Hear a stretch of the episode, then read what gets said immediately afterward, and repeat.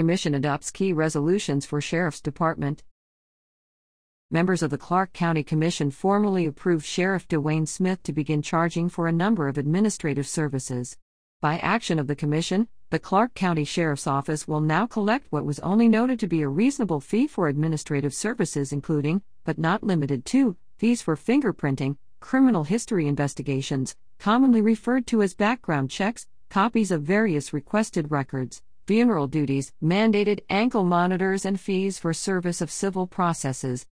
The adopted resolution of the process also noted that the sheriff will not be authorized to charge additional fees for services that are requested on behalf of a law enforcement agency for a law enforcement purpose, nor shall fees apply to a person requesting a pistol permit.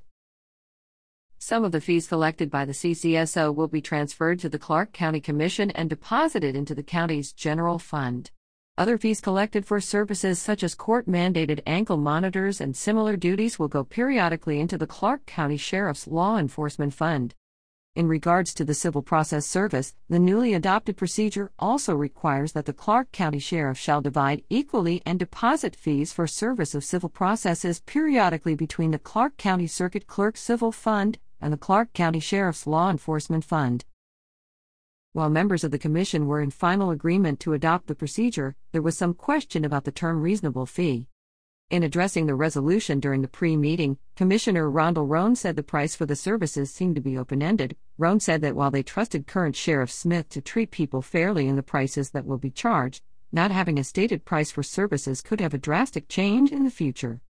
I just have concerns that the fees are open ended when it says a reasonable fee, Roan said.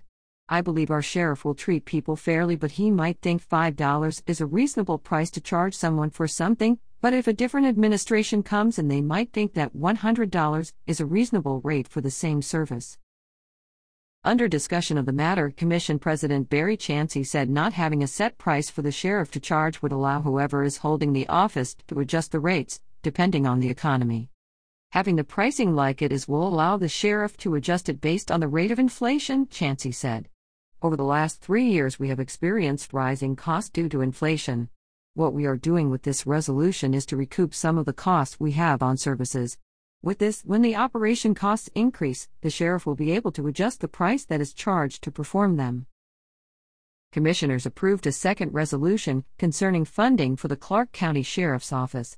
Commissioners unanimously approved the appropriation of funds the county has received from the National Opioid Settlement to be used at the county jail for drug addiction treatment.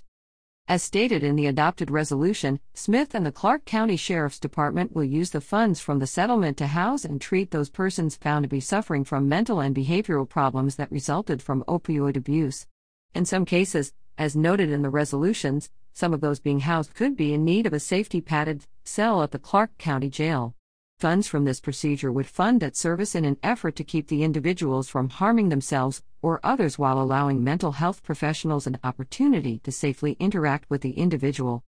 Distribution of the funds were listed that up to 80% of the funds necessary to install a safety padded cell at the Clarke County Jail, which cost is anticipated to be a total of $26,465, based on the quote of Marathon Engineering Corporation the proposed installer, to be taken from the Johnson & Johnson settlement funds.